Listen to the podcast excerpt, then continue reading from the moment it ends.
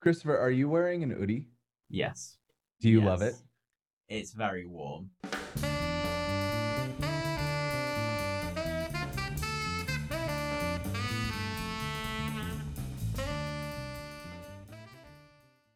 let's get it rolling. So, Jason Lengstorf, thank you so much for being here at the Full Stack Jamstack podcast. I've listened to so many podcast interviews with you. I think I could probably tell your whole life story. You originally were in a band and then got into this whole front end world through IBM of all places, did a bunch of crazy GraphQL stuff at IBM, eventually found your way to Gatsby. You were like the Gatsby dev advocate and were at like peak podcast when I was first learning to code and now you work at Netlify, which is kind of the mecca for developer experience right now. So really happy to have you. Peak podcast. Thank you so much for having me. That was a very good breakdown. The only part there was a few years in the middle between the band and IBM where I I also ran a, an agency. And that was where I learned a lot of my front end stuff because I I got thrown all the way into the the deep end of things. I'd love to hear about that then, because I don't know if I've heard you talk about that on much of your other podcasts. So could you kind of dig into that? What was some of like the tech you were working with? like most developers who uh, who are young and don't have a support system and don't have anyone to tell them they're making bad decisions, I decided I was going to build my own CMS. When I was in my band, that was kind of how I first got into web dev, and I had learned a little bit of JavaScript, PHP. I got into ActionScript. I was doing Flash because you know for bands at the time, the way to get music on the internet was Flash. So this is before MySpace then. It was right around the time that MySpace started picking up. We wanted our own website in addition to the MySpace. And then I got really into MySpace customization. And that was when I kind of got my feet wet with CSS. But then when I got into the agency, I realized that some of the stuff that I was doing for the band was completely infeasible for like client work because with the band i could just go and make the change or do anything like that but that ongoing maintenance was not something i could do for multiple clients. I started looking into how could i let people update content and like i said no adult supervision. I bought a book on php and mysql and i built my own lamp stack cms that was horribly insecure and barely worked and didn't handle images and all of these bad bad bad decisions and I rolled it out to a bunch of clients and eventually realized how bad of an idea that was when the maintenance calls started coming in and I realized that I couldn't really charge somebody because I had built a bad thing. That was my first dose of reality as a developer where you can't just reinvent solutions because other people's solutions aren't exactly what you want. You have to be pragmatic and you have to recognize that it's not just the building of the thing. The building is exciting, but then there's the training and there's the maintaining and there's the documenting and there's the, you know, the growing and evolving that part's not fun, especially if nobody but you uses your tool. At that point, I switched over to WordPress because I knew if I handed off a WordPress site to a client, not only were they able to actually do all the things that they needed to do, but also I could hand them off to another developer. I wasn't leaving them completely out to sea if I said, sorry, I can't take this project, because they'd be like, okay, I guess I'll take this custom pile of crap you handed me over to another developer and say, please help. And then they'll charge me to build a brand new website. I felt less like a crook when I switched over to using open source software because I wasn't locking people into my solutions. I wasn't tying people to my whims. That was a tough set of lessons that I had to learn, but it all ended up being good in the long run. Like, I, I feel like it taught me a lot about how to build a CMS and how difficult that actually is. Like, I feel like that type of pragmatism is something that you can really only learn by getting so in over your head that you realize how much work went into these tools that we otherwise kind of snub our noses at and say like, "Ah, oh, yeah, but who would use WordPress?" I'll tell you who uses WordPress. Like everybody uses it because it is good. It is maybe not as polished or beautiful or modern as you want it to be, but it is a good tool that covers so many use cases and and all of that stuff. So I think that's a hard one lesson through many late nights. When I worked in an agency, they were very much a PHP agency, but they thought WordPress was a bit too big, so they went with an alternative called Perch. Have you ever heard of Perch? I have heard of Perch. I don't know if I ever used it, but I do know the name. It was created by Drew. Drew McClellan. I was gonna say I have heard of this, but I've heard this because you told me about this. Yeah, him and Rachel. Rachel Andrew. Yeah, they made that. It's still really good, but they've just handed it off to another company now to carry on. But back in the day, when you wanted a WordPress alternative, Grabber Perch was pretty good. Yeah, I mean, there's a ton of good alternatives out there. Like I think Concrete Five was one that a lot of people used, and you know, even like what was it called, Movable Type. Is that what it was called? Well, movable type that was that a CMS? I always thought of that more as like a static site kind of generator tool, but I have no idea what movable type was at all. I've just heard people talk about it. Yeah, it was kind of like at the beginning when when there was WordPress and it hadn't taken over. It was like movable type and WordPress, and they were the two that were kind of poised, or at least from where I was sitting in my little corner of the world. Because Drupal is also in this conversation, right? Drupal and Joomla and and all these. It's interesting when you look at the development landscape because I remember when I was getting started and I thought of myself as like an indie dev. I was intimidated by Drupal because it felt too. I was like, well, I'm not a real company. You know I mean? Too enterprisey. like I looked at Drupal and I was like, oh, that's for real companies, and I'm not a real company. So I was looking for something that felt like it was indie web, and that was maybe a mistake on my part because I do think that you know, seeing how flexible the Drupal and Joomla communities are. Why are we talking about PHP so much? so I'm super curious now how you got from this whole world into the Jamstack world then, because you transitioned at some point from doing WordPress to doing Jamstack. Okay, that's actually a good. That's a great point. So as I was building more and more sites for my clients, I started moving into the front end experiences we were making. Once we got to WordPress, suddenly I wasn't building backends anymore. I never thought about backends because you just threw a WordPress site at it and it was done and that was it. I had all this energy to spend on the front end of the site. So we were building these really elaborate and beautiful interactive sites for clients and it was really really fun. And so when we started seeing the shortcomings of that, we started to explore things like React or Angular or you know whatever was out there. Around that time was when I had this really bad quarter life crisis. I was in my late 20s and I had been working like 90 hours a week for years. I also came from that unhealthy corner of hustle culture where it's like if you're not overworked and underslept, you're not trying hard enough and and all that stuff. So at a certain point, I woke up. My partner at the time was like, Hey, you've got a bald spot on your chin. Like a chunk of my beard had just died. Over the next few months, it just got worse. And like I spent two years not being able to grow a beard. When I realized that was happening, I was like, Oh my God, I'm so stressed that I'm actually decomposing. That can't be my life. Like I'm in my 20s. I can't be physically falling apart in my 20s. So I kind of freaked out decided I was going to burn it all down and I booked a trip to Alaska and I spent a week and a half in Alaska in a cabin with no cell service, no internet with some friends. We went out and like went crabbing every day and then we'd go out and pull up our crab pots and cook those and eat them and that was all I did. I was just like, okay. And I thought about what do I really want my life to be like? Did you read Walden? No, I didn't read Walden. I like journaled the whole time. I was just thinking, I was like, what am I worried about right now? What am I afraid of? What is the urge that I'm feeling at this particular moment? And when I came back, I decided like I needed to get out of that agency. I sold the agency and moved to a consulting role that was on the opposite end of the spectrum. They were like, we don't care how many hours you work. We want you to do R&D. Here's the project that we want you to build. I was able to work on it really quickly and I was like, do you want me to do more? And they were like, no, this is all we need you to do.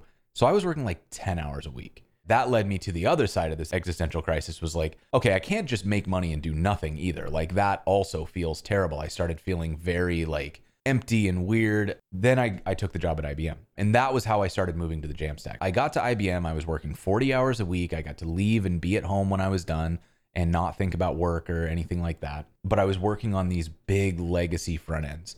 And the way that they were set up, I worked on IBM Cloud. And IBM Cloud is a mass of multiple teams that have been built and acquired and mashed together into one service, as all the cloud providers are. So, one of the projects that we were working on, we needed to make this certain dashboard that was really slow. It took like 40 seconds to load.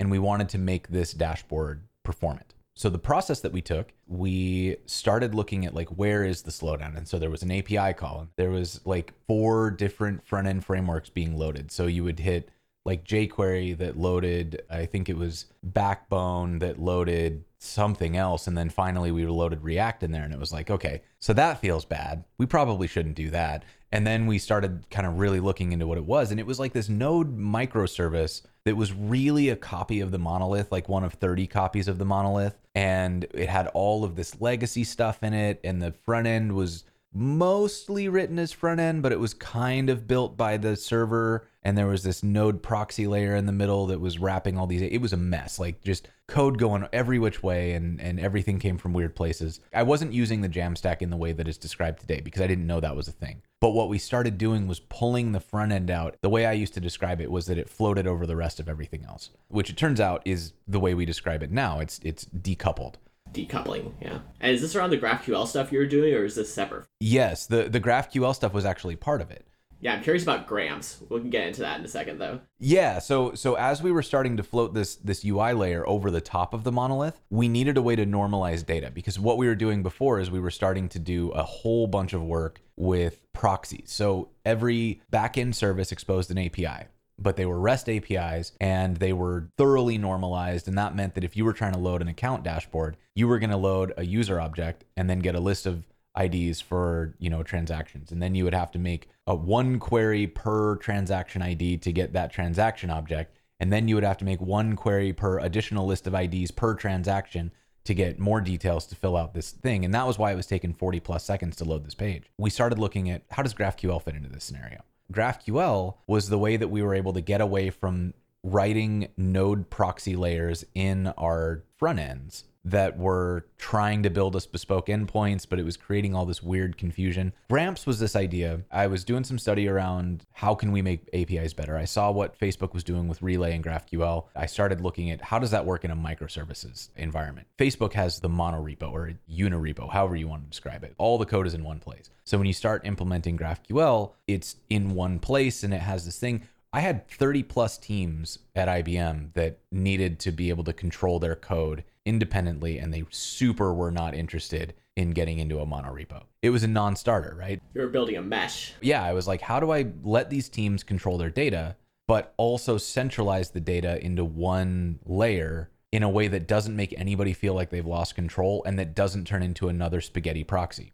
GraphQL ended up being that solution. So what we did, we built a GraphQL harness and then that GraphQL harness could accept a bunch of resolvers and schema definitions and it kind of smashed them all together. And this was before like schema stitching or federation or any of those things were popular. Yeah, I've never heard the term GraphQL harness before. So, like, what does that mean exactly? In my mind, what I was thinking of it as was like a plugin system. So each service, each backend would define their own schema resolvers and any auxiliary stuff that they needed. And then they would put that out through like a node module, and that was an API. Had an API surface that was uniform. So as long as their backend module for GraphQL adhered to the API contract for Gramps, then Gramps could stitch it all together and turn it into a single GraphQL API. And as part of that, I was providing a Redis layer for caching that they it had good defaults, but they were able to control those if they wanted. It did query deduplication. It did you know, a lot of things that just get tricky with REST. You have to build it yourself in your front end, or the REST team has to know how you're using it and give you special caching treatment and stuff. Do you know if people still use Gramps? They do. It's still live. Yeah. It's still in use at IBM. What I will say is that after I built Gramps,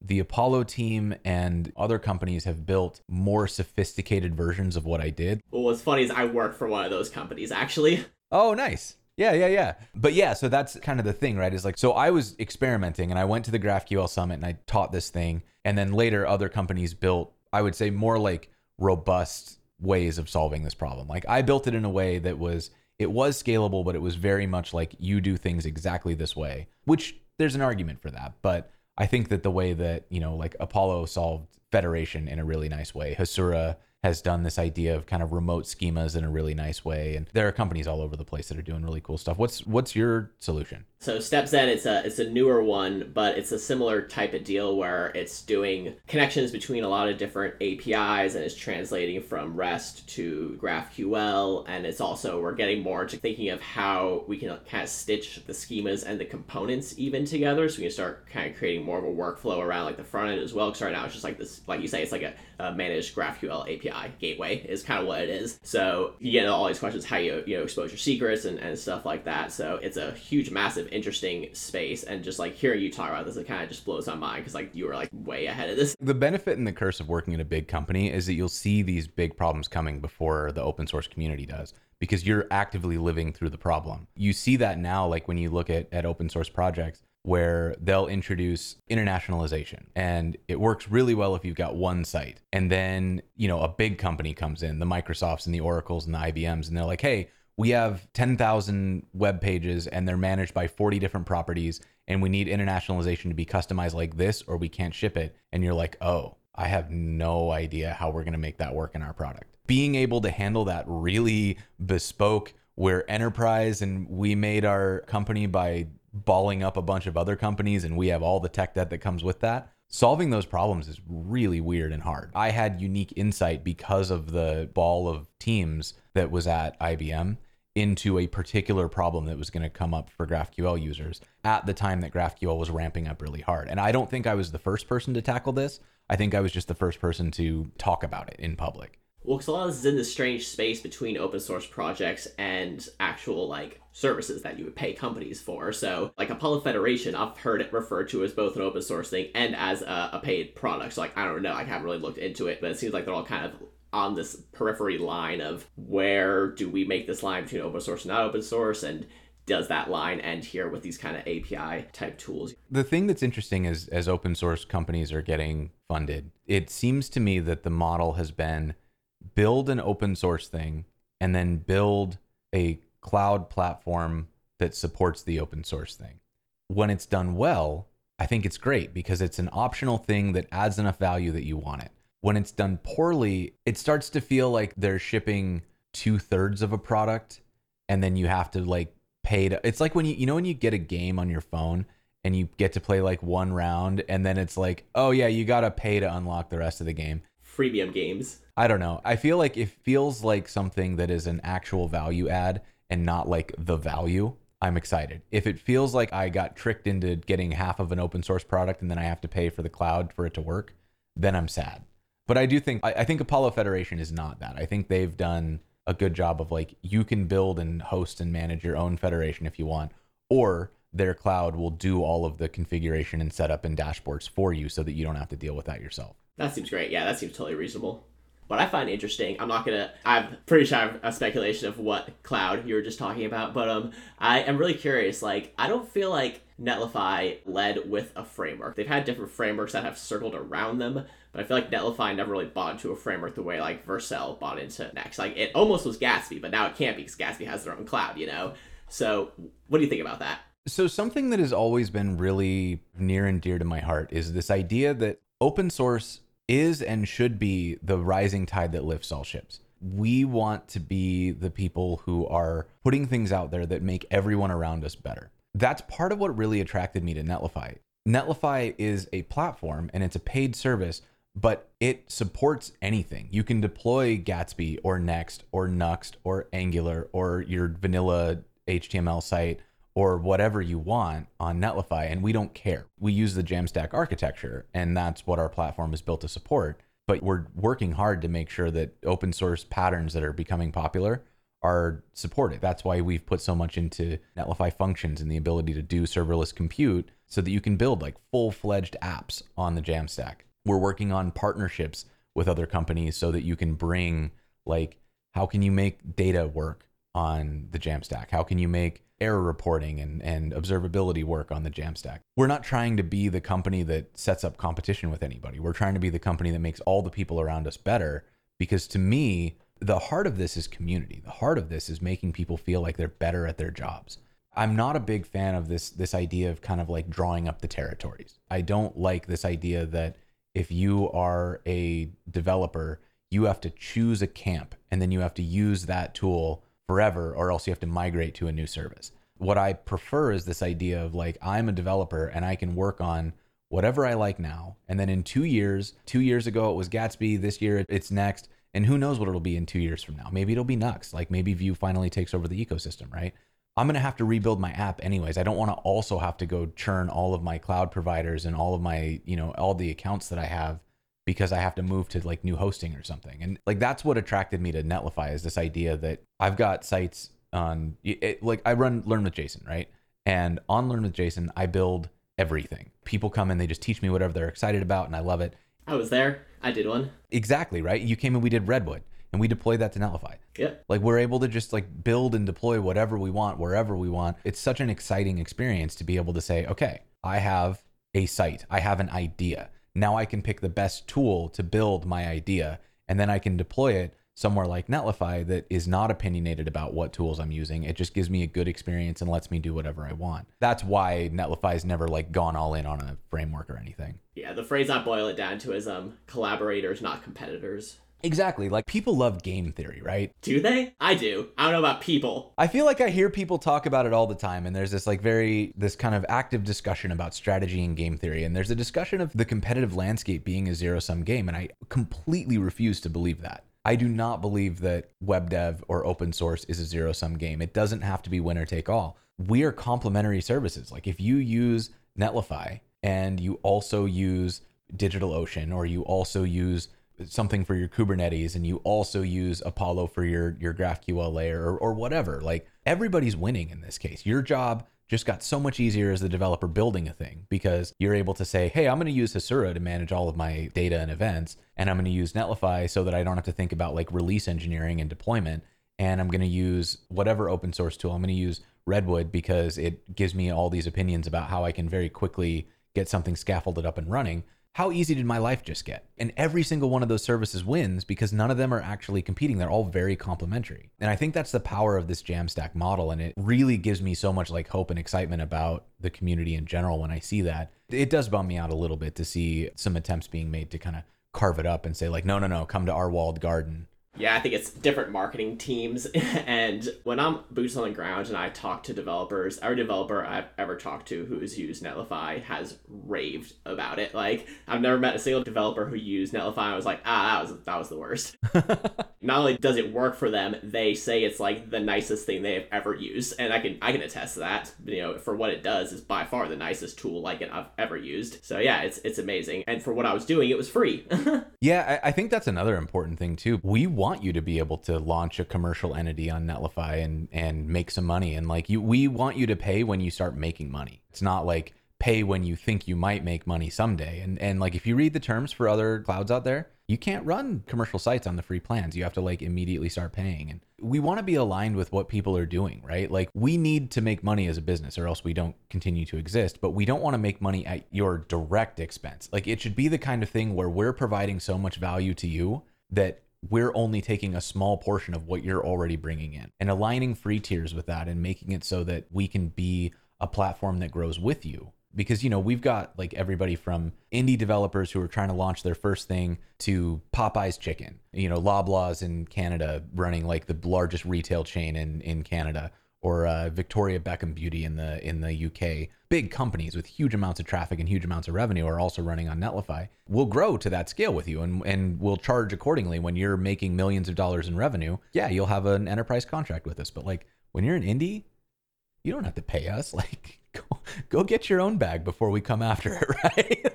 Something I think is like always super interesting was a talk by Sean C. Davis at the Next.js conf, and he was saying that everything is a CMS. When you look at a situation, a challenge, you shouldn't just go with your biases. You should always evaluate the current options and pick the best one.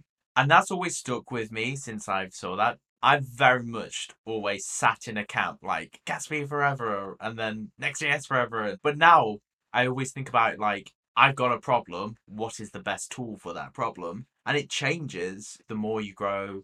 Gatsby, image heavy Jamstack site, was the key for ages. But then soon as Next.js brought out their image component, you reevaluate and say, maybe I could build this on Next.js now. It's this thing that I think is always really hard to think about. And I think this segues well into Learn with Jason because my biggest question with Learn with Jason is do you want people to feel like their arse is on fire and they need to learn just what you taught them and take it into production in the next week?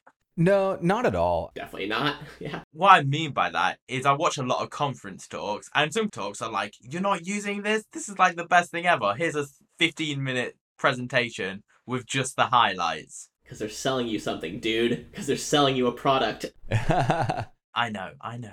From my standpoint, you know, the whole goal of Learn with Jason is like my absolute favorite place to be is in that feeling of optimism for the future. I feel like nothing makes me feel more optimistic for the future, at least in career wise, than when I'm seeing somebody who is really excited connect a new set of dots for me. People talk about the joy of learning, and I think that a secret weapon in my career, like a one of the keys to my advancement, is that at some point, and I don't know when this happened for me, but I learned, I spent a lot of time learning how to learn. And I, I have to thank my parents for that because I feel like they they kind of just locked me in rooms and forced me to figure stuff out. And and at some point, learning became fun. Like I enjoyed the act of trying to put a puzzle together, and, and I do this. I have just as much fun learning how to put together an IKEA shelf as I do learning how to cook a different kind of meal, as I do learning how to build something on the internet. That joy of learning is for me easily the thing that has been most valuable because it means that when I walk into a room, I'm not just waiting until we talk about the thing that I'm interested in. It means that I'm interested in everything we're talking about and I want to learn more and I want to understand how it all fits together, especially when you're talking about career advancement. When you get to senior engineer, I'm referencing my my ladder at Netlify, right? When you get to senior engineer, you're still an individual contributor and your advancement is tied to your own individual abilities. But when you move beyond that, when you move up to staff principal, you know, et cetera, you start getting measured on your impact on the people around you and your impact to the broader business. So if all you're interested in is the exact code, how much of an impact can you have outside of, I mean, you can do it on your team, but can you have a bigger impact when you're talking to product or sales or the community? How can you get connections there? And so the goal of Learn with Jason is really just to try to share that joy of learning. Like, what could we learn today and, and what would be fun? And, and that's why not all the episodes are about code. Like, it's primarily about code. We've done over 200 episodes, and I would say that 95% of them are about code. But I've also got episodes where I played Minecraft with Lindsay from my team. You know, I made music with a, a producer out of Brooklyn, and You can talk about career stuff too. Like that's that's a lot of good content you've started putting out. yeah, I had Sarah Drasner on, and, and we talked about like getting hired. We talked about you know how to how to grow your your network and your your resume, and all of that stuff is like things that are interesting. What I want to do is I I want to create an environment where I, I feel like the best way to get people interested in something is to show them what it's like. I have a lot of fun, and I hope that comes through in the show. Well, I had a blast when I was on. yeah, right. For me, coming coming from the perspective of a teacher, the fact that someone would create an entire show based around, hey, let me bring on people to teach things, like you have no idea how big that is, like what that means, like how I never would have ever gotten that as a music teacher in a million years, like to have been brought onto a platform to teach and be watched by like a hundred people watch me teach, like that's crazy. It didn't seem novel when I started doing it, but I kind of realize now that it was it was something new. At the time, I was just like, I don't know. I need to figure out how to make this stream interesting.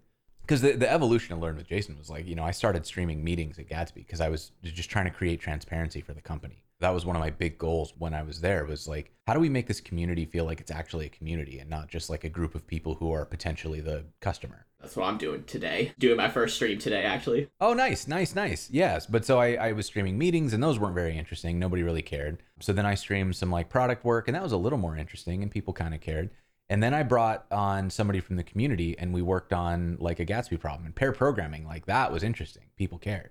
So I was like, well, how can we do more pair programming? And I and then I realized that it's not super comfortable for most people to code in public. But I was like, well, I'm comfortable coding in public. What if they taught me and I did the coding? And that was how the idea was born. That's the other hack. We're not coding at all when we're on the show. That's what flips the whole level of like the stress that comes along. Like obviously some people are gonna be very stressed just to be out kind of speaking publicly in general, but it puts the burden on you to fix the bugs. Right. Yeah, and it, it puts the burden like I'm I'm the beginner and and sometimes I really am the beginner and I really don't know anything of what we're about to learn. But a lot of times I'm coming in with a pretty decent amount of knowledge of the topic because there's only so much JavaScript in the world, right? I've probably seen it before. But I still I play the beginner. I ask the beginner questions. I I try to remember like okay, I what what were the questions I had when I started this and encourage the chat to do the same thing. Like I figure if I can ask the beginner questions, it makes it a safe space for somebody to ask their beginner questions. That's what I liked about the Redwood one, though. As far as I know, you actually didn't really know anything about Redwood. Like you'd heard about it, but you hadn't actually built anything with it. No, I I intentionally didn't learn it. I thought getting that genuine response, like for me, it was great because like all the moments that were supposed to hit, you were just like, "Whoa, that was awesome."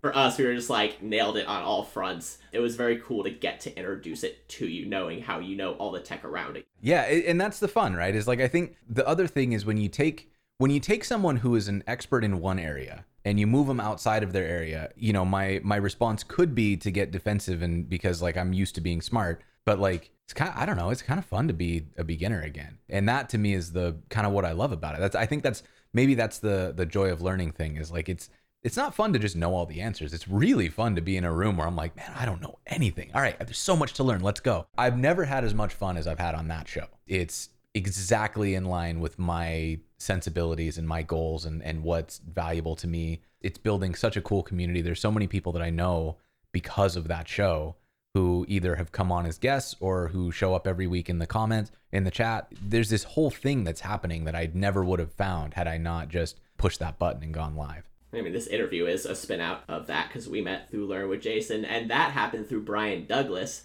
Brian Douglas was um, doing the open source core contributors summit and you had hopped on a chat for a second and you're like, oh, cool, Redwood. And I was like, oh, hey, I wanted to get in contact with you about doing Learn with Jason. You're like, yeah, sure. And then that was like, and then I got on Learn with Jason. So it's just like these those little moments, you know, where people's paths crosses is super interesting. And the thing you describe about creating an environment that allows you to continually learn from new people, that's um, kind of why people podcast also. yeah, yeah, yeah. Cool. Do you have any other questions, Chris, before we start winding down here? Of the technologies that you've taught or learned on Learn with Jason, what are your most favorite, your most memorable? Probably the ones that I've gone back to the most. I use Hasura for all sorts of things now. It's become the thing that makes me really, you know, this podcast called Full Stack Jamstack. Like that's the thing that makes me feel full stack is I can build a front end and then I go to the Hasura cloud and set up a full running backend with GraphQL and webhooks and all this amazing stuff. And I never had to write any code or figure out how to deploy a container or even really understand how the Postgres stuff works in the background. I just know if I go and click these buttons, then I'm going to get a backend. And it gives me a huge amount of power. So that one is very, very exciting. I use Sanity a lot. We use Sanity to power a lot of uh, of web properties. I think it's a really configurable, really flexible, and I also just like that team. I've really liked Espen and He's been on the show a couple times. Other Brian, right, who hosts That's My Jamstack. He's at Sanity also. Yeah, yeah. He just joined up and like they just hired uh, Kapehe and and she's also amazing. That's a great tool, great team. And then the other one that I really did not expect to be blown away by was Applitools. Angie Jones came on and she taught me about Applitools. That is a visual regression testing tool. I know that I I said that out loud and somebody was like, "What? Why is that interesting?" But it's amazing because what it does is it's basically you add just a tiny bit of code and you're using Cypress, which is another amazing tool that's like so intuitive for something that you would think would be really hard. You add like just this tiny bit of code and then you will get a notice if something visually changed on your site and not in a really rudimentary like one-to-one comparison. It snapshots your front end, right? Is what kind of what it does. It snapshots, but it's intelligent enough that you can say like, well, this is the news feed. This will always change. So don't fail builds for that but fail builds if my newsletter opt in broke because that should never change and that's the number one thing on the site. So you can do these really fascinating things where you're you're suddenly able to like confidently make changes to your front end and know that you didn't accidentally break the styles of a page you didn't look at by tweaking the styles somewhere else, right? It's so simple. It's another one of those tools that I think takes something that we all know we should eventually do like oh yeah, we should totally get testing in on this app, but who has time? Who who knows how to make that work? Well, Applitools is like, cool, we can do it, and you know, you can get it set up in an hour, and then you're you're good to go.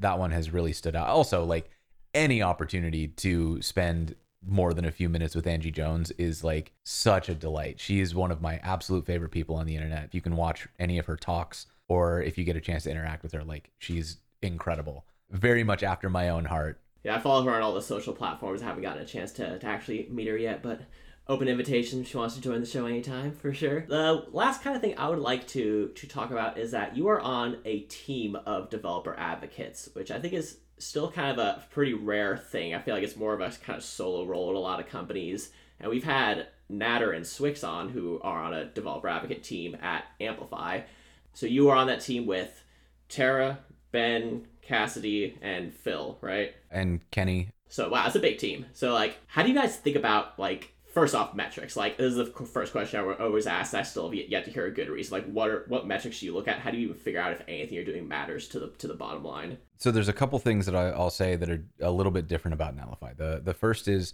we very intentionally don't call it developer advocacy. We call it developer experience engineering, and there's a reason for that. I didn't talk about Lindsay because Lindsay's on our integrations team, but she's very much part of the developer experience team. That team, the integrations team, is actively building what we call the essential Next.js plugin so that those server things that Next is building, they work on Netlify now because of the work that the integrations team on the developer experience squad is doing. We are out there prototyping things. So in addition to like what would be traditionally called advocacy, blog posts, speaking, community outreach, those sorts of things, we're also doing engineering projects around what would make the experience of using our CLI better? What would make the experience of using our app better? What would make the experience of building a app on the Jamstack better? And we bring a lot of that back. So like integrations was born out of that question. What would make it easier to build these full stack Jamstack apps on Netlify?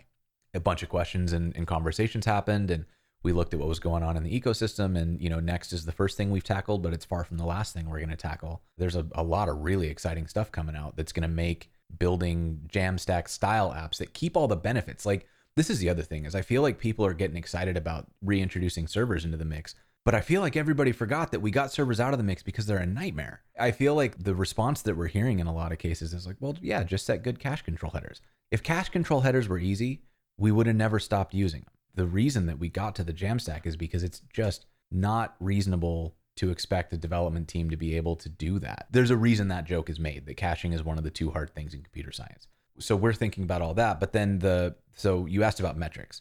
When we're looking at metrics, we've got a few things. So the the first one is on the integration side, we're looking at like, are people using what we're building? Are we actually making a difference? Like if we build this essential Next.js stuff, does that bring in Next sites? Are we seeing people use Next on Netlify? So yes, we're seeing that number go up and to the right, and we're very happy about that. And then on the DX side for like outreach, we look at language. If we see a particular set of messaging, a good one that we've seen is the Jamstack is only static, right? And that's a thing that you'll hear. It's an objection that people make. And we know that that's not true, but the community didn't know that that wasn't true. So we started making a really concentrated effort to create content and demos and examples and work with partners to show you can build really complex, full fledged apps. Just about anything you can imagine can use the Jamstack architecture. And the way we measure that, our metric for it, is are we the ones having to correct that misinterpretation of the Jamstack? If the community is jumping in and saying, "Oh no, you you can build full stack apps. Here's the a resource or here's a here's a link." If other people are writing articles about it, like that's our metric. Now we've changed the conversation in a way that's measurable or maybe people built entire frameworks around full stack, Jamstack, and podcasts, you could say. exactly. That's a metric for us. Is like, were we able to influence the conversation so that this misinformation that was out there is being dispelled not by us yelling as loud as we can, but by like providing enough examples and, and helping be stewards of the community. You know, we didn't do it by ourselves, but we we hope we added the resources and some of the the firepower that that allowed people to to shift that mindset. We also look at things that, you know, we we look at stuff that's pretty standard. How many people look at the blog? How many people are converting from like if, if somebody comes through our blog, how many of them actually become users? We look at key adoption metrics like things that we want them to try in our platform. Are people actually trying that thing? And then how do you think about your particular impact within your team in terms of like how you also measure that? We each end up owning key initiatives. My job is also a little bit different because now that I'm at the principal level, the way that principals get deployed inside of Netlify is we're we're sort of dropped into something that needs extra attention. So I get moved around a lot. Right now I'm on our integrations team and I'm helping. You're like the wolf in Pulp Fiction. A little bit, yeah. Cassidy as well is a principal on the team and she's in kind of the same boat. So like she just went over to help out our engineering team on a, a project that was really high priority and so she she went and like embedded with them as an engineer on the team. And then i i'm on the integrations team right now uh, but before that i was working on the explorers platform. So the educational platform that we just dropped at explorers.netlify.com i helped with building that. We kind of worked on the architecture and stuff. Basically we set okrs what i don't even know what that one stands for anymore. Objective key. Results. Yeah, yeah, yeah. We look at something that's like, this is an important thing. Last year, it was like, we need to get Explorers out, was one of our OKRs. Then my metric is, did we deliver on that? And we don't deliver on it like, is explorers.netlify.com live? We we define outcomes. We want certain things to be true. A developer can find a resource about x. Someone is able to get from point a to point b in this topic. And those are the kind of okrs that we measure against. So it's very fluid. It's not the sort of thing that i think you could automate in a dashboard. It's very much like we sit down at regular intervals and we say what impact do we need to make? And what are the outcomes that show us that that impact was made? And then we measure against that until we feel that we've made that impact and then we reassess and make a new set of goals. And that's why they pay us the big bucks because it can't be automated i would love to get into that whole conversation about the terminology around it what we what we call ourselves as well but we unfortunately are, are all out of time here and um, i really appreciate you you answering all those questions like you have been such a huge inspiration i know to myself and many others i know as a as a dev not a dev advocate but as a developer experience engineer. So, but it's you know it's all kind of the, the same the same big bucket I think in a certain respect. So yeah, like just thank you for for doing what you do and being a force for good in the world. Uh, thanks for having me. I, I had a lot of fun today.